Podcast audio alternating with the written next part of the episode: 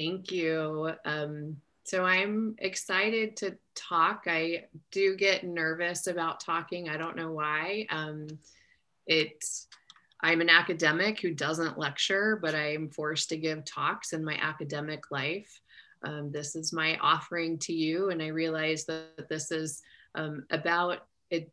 Um, what I like that Joe just said, it's always the self in relation to other. So, as much as this talk is about me, it's also about you and it's about us together. Um, uh, I too got my second vaccine yesterday. I'm not having any side effects, so yay for that. But I've also been at an academic conference for the last three days. So it's uh, interesting to come to this present moment uh, with these different elements together. Um, Frank had asked, there had been a call on the Dharma dialogues about possible Dharma talks. And Frank had said, asked the question, how does one reconcile their academic side with their spiritual side? So I'm not sure I want to embrace the word spirituality, but I thought I might be appropriate for me to give a talk related to this since um, I don't know if I necessarily reconcile them. I don't know. It, they're rather different and yet they're exactly the same. So I study learning. I study learning um, as a practice. Uh, I, I study all things as a practice. I study my practice as a practice. And uh, I'm very intentional about the words that I choose, um, I think deeply about how we're interacting. I have notes. Um, I think di- differently about where my mind is located and what is my mind and how we think and where cognition is. Um, so if you don't like me looking down, I apologize. Um, but I, the question, why I interrupted uh, Joe and David about your mentor, your coach, or your teacher, um, I asked specifically about your most memorable, not your favorite, not who you most cherished, but memorable. And I noticed, you know, Josh said, I didn't know at the time, but my father, right? So there, the, you can tell that there's some complexity there for what that, what was taught and what was learned. So I'm going to share with you a few of uh, my memorable teachers, because I'm in the field of education, so I work a lot with teachers. Um, when I was in kindergarten, so I, uh, I preschool wasn't really um, that common uh, when I where when I was growing up, where I was growing up. But I went to kindergarten knowing my alphabet, knowing how to read, knowing all my letters. Just something I knew. Um, and I had a teacher who, even later, I remember commenting to me, Mrs. Inglehoff, I could never get you to stop putting that hat on your J whenever you wrote your name. So I always put would do a J with a hat on it. So, you know, thinking that one thing you learn is that what you know is wrong. So, and then it might not surprise you that I was um, contrarian in high school, kind of had a reputation about that with teachers. And I was in a physics class, and we were learning a lesson on probability. And our teacher had set us up in, in pairs. You know, there was probably 10 pairs. I don't remember the, the exact number, but we were given quarters. And we, me and our partner were just supposed to flip your quarter and record whether it was heads or tails so we did this and you were supposed to do it a hundred times and then we were going to generalize. And i flipped the quarter and it landed on its side. And my teacher because of who she perceived me to be would not believe me. I said but no it was not heads or tails it was on the side. So i you know learned that um, what i knew to be true wouldn't be believed then later in life, um, when I was in my my 20s, um, I worked my way through college. Um, I was working at the neighborhood pizza restaurant, and the the teacher who had always been my favorite teacher my fifth grade teacher, Mrs. Lynn, she shared a birthday with my niece, my first oldest niece, who was born in fifth grade. So they always had this connection. and I knew so much about Mrs. Lynn, and she saw me waiting tables, and I was early 20s, and she said, This is what you're doing with all your smarts. And I was like, Oh, okay. That was a long journey that was maybe the the kick in the pants I needed to keep going in my education, uh, which has been multiple decades now to pretty much work with teachers and telling them how they're wrong. So, um, in part, this is a joke, right? That there's uh, a lot of enjoyable parts of working with teachers. And what I, what I often try to do is um, help them to see how they might be better. Uh, which I have a friend who's a high school teacher for my high school. She says, only you, only you would be someone who's trying to work with teachers having never been in a classroom yourself, of course. Um, and so I wanted to share with you the perspective I have on learning as the as who I am as an academic on this the, the learning sciences. And the best that I can compare it to um, when I think about learning, I met someone who's a, a glaci- glaciologist, right? We might think of someone who's a glaciologist as, oh, they just study ice. And I'm sure we can appreciate that they think about ice. It's way more than just frozen water, and there's all kinds of things. Um, well, I, I that's how I think about learning right? Learning, we colloquially will use the term to say that it's always about acquiring some kind of knowledge or acquiring some kind of skill, um, but it's so much more than that. Um, it's just that we use these things to say, like, I have learned to ride a bike, or um, I've learned what a prime number is. But more often than not, we're looking at a particular type of skill that supports participation in future skills or going more deeply into a phenomenon. So I'm always trying to show how this partiality is part of a more complete whole. Um, one of the things that before coming to Penn State, when I was at CU Boulder and still um, a graduate student, I worked in the faculty teaching excellence program. And I would try to bring this perspective to other faculty. And I would always ask this question, and it worked all the time in Colorado. I don't haven't tried it on the East Coast, but I'd always ask, what's the capital of New Hampshire? Does anybody just, some people are smiling. I, and I did this many times. This and I was doing this with PhDs, with people, um, you know, someone who had won the Nobel Prize for physics. The only person who ever knew what the capital of New Hampshire was grew up in New Hampshire. And part of the reason that I was doing this, we value certain forms of knowledge and not others but I would never go up to someone who is a who has their PhD and assume that they don't know what the capital of New Hampshire is because we recognize people as being capable of knowing certain facts. And we confer this recognition in different ways. So when you have something, when you have some kind of symbol, a high school diploma, a PhD, um, it comes to symbolize that you're a particular type of person, independent of what you know or what you do not know. So learning is not about these discrete things of knowledge. Think of all the things that you quote unquote learned I can think of several. Um, how to diagram a sentence, calculus, um, all of these things. Um, we we capture a moment in time, document whether or not you know it, and then it's okay if you forget it. Um, there are when you're in education, there's all these ways in which we think about approaching learning. So some of these other ways we have the cognitive approach to learning, which we think is a fundamental shift in the brain and maybe the brain structures that learning is located there.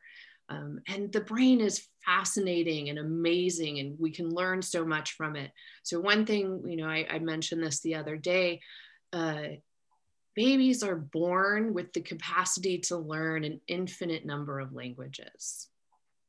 And as they learn a language, we know that brain structures change and that, you know, certain synapses fire more often than not, and that it, the, the brain actually transforms itself. And we want to think of this as a causal explanation. And as soon as we have a grasp of this idea, we learn about neuroplasticity and that our brains aren't actually set in this way. So where, if knowledge, so not we we have this idea that knowledge might be located in the brain, um, but there's a whole field of learning that's looking at um, how what we take to be knowledge is not located in an individual person. It actually stretches over the person and the environment in which they live in is this is one uh, concept is distributed cognition. Our ways of knowing are a they're a relational product between us and the environment. And a lot of this work um, comes out of anthropology and our cultural ways of knowing. So i was thinking about um, jean lave who's an anthropologist, studied the ways in which we learn math. And there is a way that we, we might, in a classroom, measure somebody's math performance abstract and decontextualize. And what she did is she would go and look and watch how people in grocery stores would compute um, the what's the more cost effective groceries to buy you know and now we have if you go to the grocery store you'll see the little labels that'll tell you cost per unit. And there's this idea that the culture our way of being in the world is known as um, partial solutions to frequently encountered problems. Um, another way that we might think about learning there are psychological or behaviorist approaches to learning.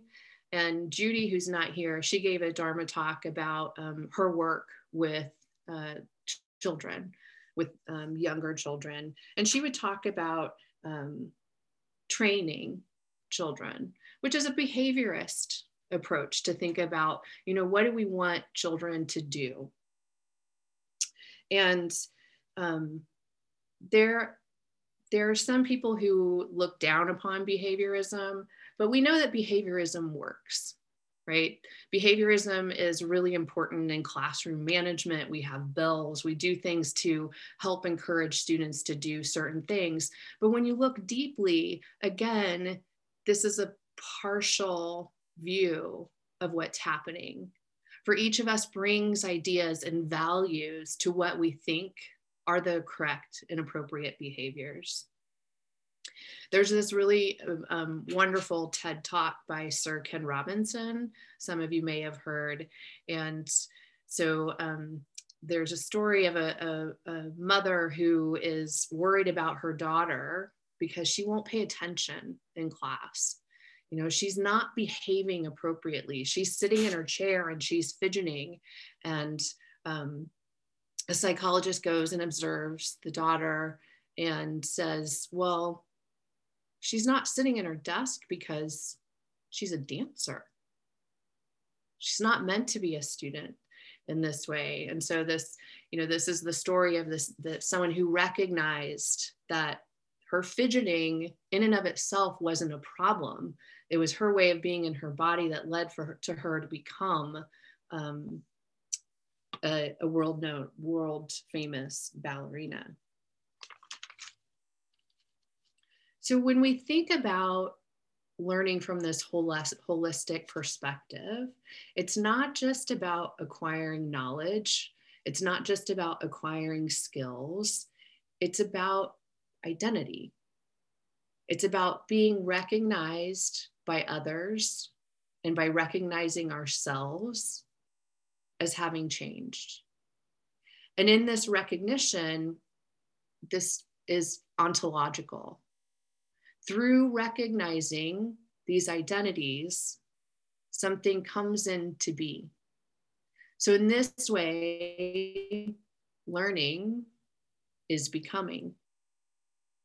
And what we often try to do is we try to freeze this moment in time to capture what is happening. And freezing it and capturing it is always going to be partial within this totality. So Shu Long and I um, got to present a paper in which we were trying to understand ourselves as Buddhist practitioners in relation to ourselves as learning scholars. And um, we, this idea of learning as becoming, as being an ontology, we were relating it to um, the, the notion of dependent origination. So, in dependent origination, which is that all factors of existence depend on other factors in order to exist. Nothing exists on its own. No thing possesses independent identity. All things exist relationally, just like learning is a relational process. When there is this, that is. With the arising of this, that arises. When this is not, neither is that. With the cessation of the, this, that ceases. So at each moment when we sit, and I, I was thinking about this in meditation, um, we can we can experience while sitting, but also um, walking meditation. Each step that we take, we take this moment to arrive, and in that moment, the past is full of possibility, and the future is full of possibility and it's always changing. Now, what this helps me to think about is to think about um, I, I, I think about the the scholars the learning scholars who've always kind of recognized the inherent possibility um, specifically in children. And so some of these um, some of these learning theorists include the Russian psychologist Lev Vygotsky or um, Piaget or Maria Montessori. And all of these, the, the Lev Vygotsky, he believed that all children could learn all things. And I've, ex, you know, extend that to, I believe that all people can learn all things as it's a relation. It's just that in order to make the shifts, it might not be practical, right? We all we tend to have limits. Um, Piaget believed that we construct, we bring these disparate pieces together to make sense of our world. Uh, the same like with Maria Montessori, you know, that that our, our role as educators is to help frame that construction process. But they all had this inherent idea that um, children by their nature are curious. So it makes me wonder too, what difference, what's the difference between their vision of curiosity and what I think we all experience as way seeking mind?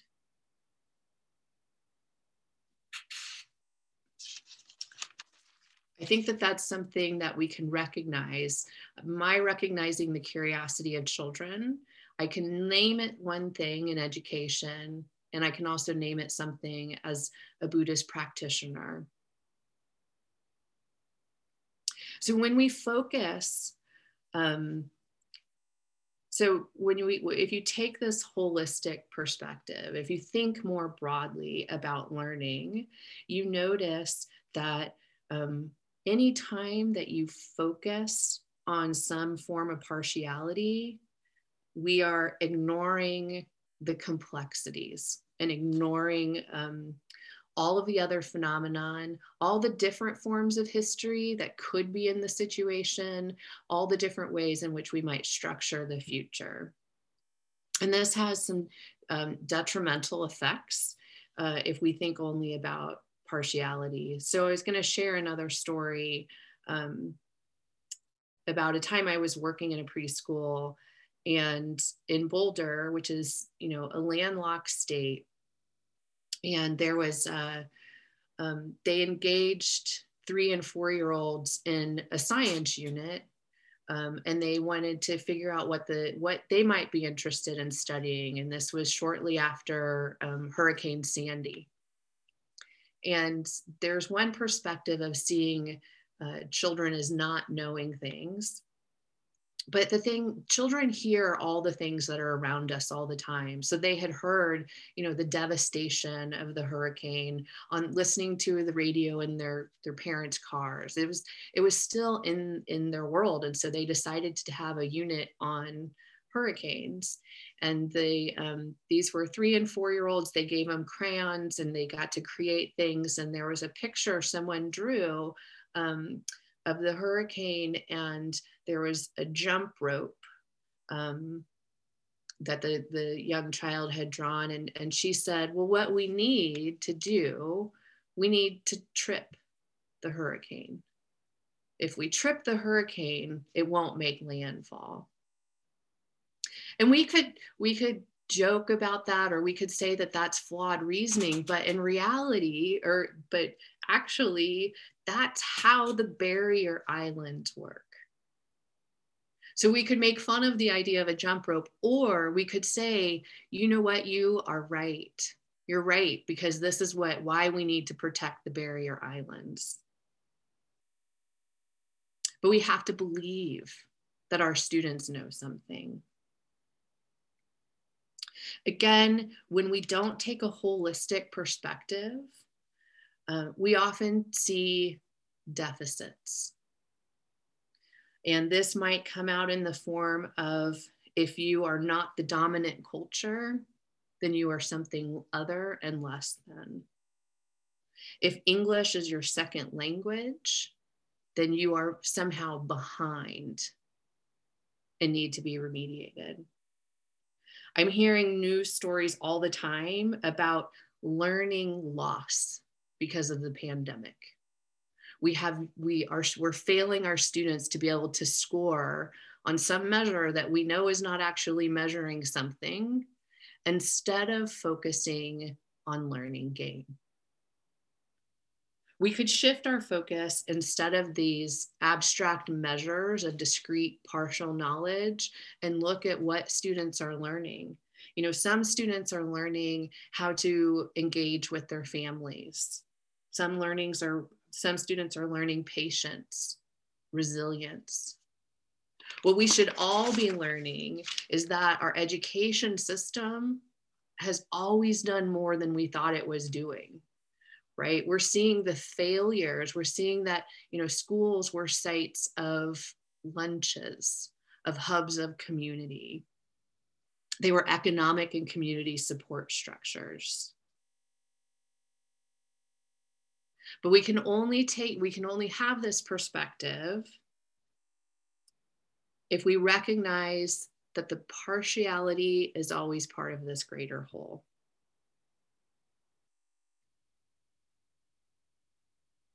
I was thinking about um, I my contrarianness, in that um, to some extent, it's been a, a, a product of being the youngest of eight children. Um, I think uh, Joe commented on Max recently about how he's was always kind of jealous of these sibling relationships and not having these sibling relationships.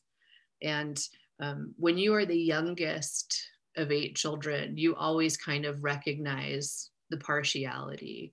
Um, I was never the smartest. I was never the most troubled. I was never the funniest. right? These are the things that I wasn't. Um, and I used to think that uh, that this partiality prevented me from being whole. I no longer think that. Um, that I always am bringing who I am, my whole self, to all of these situations. And I think in part, what this helps me to realize is one of you know my favorite sayings by Shunryu Suzuki. You are perfect as you are. And you could use some improvement. So that enables me to go into a learning situation and think about all of this complexity and also guide and steer how we might want to be. Um, those of you who know me know that the, the last few years have been really difficult for me. It's been challenging for me to think about academia. It's hard to be an academic. I didn't think I was going to continue to be in this job. Um, and I was thinking about Mrs. Lynn, Carolyn telling me, this is what you're doing with all your smarts. And how wrong she was. How, you know, part of me was wondering about, you know, that pizza place, it is still there. It has been a pillar of that neighborhood community for 40 years. Some of the people that I used to work with near over two decades ago still work there there's something amazing and beautiful and smart about what happens there. And I was thinking about um, how science only explains a partial view of reality, right? So I think Ame um, might have more insight into this. The the um, I wasn't believed that the quarter landed on its side. But the, the probability of that, like of a, I found online a nickel, there's a one in 6,000 chance that it would land on its side. Um, we focus so much on this causality of these numbers. And it also reminded me of um, the night uh, the 2016 election when there was this keep calm and trust Nate Silver that um, Hillary Clinton would win. And he was wrong right? And of course we can we can talk about the mathematics of this but we often don't talk about the feelings. And then there's also um, thinking about physics we talked about last week and the new particle that just defies all expectations the muon so um, I've tried to always recognize it's a both and. Whenever we focus on this, it's always going to be partial, and there's always going to be that. Um, I will say that uh, now, every time I print my name, I make sure that I recognize I'm always complete and I put that T on my J.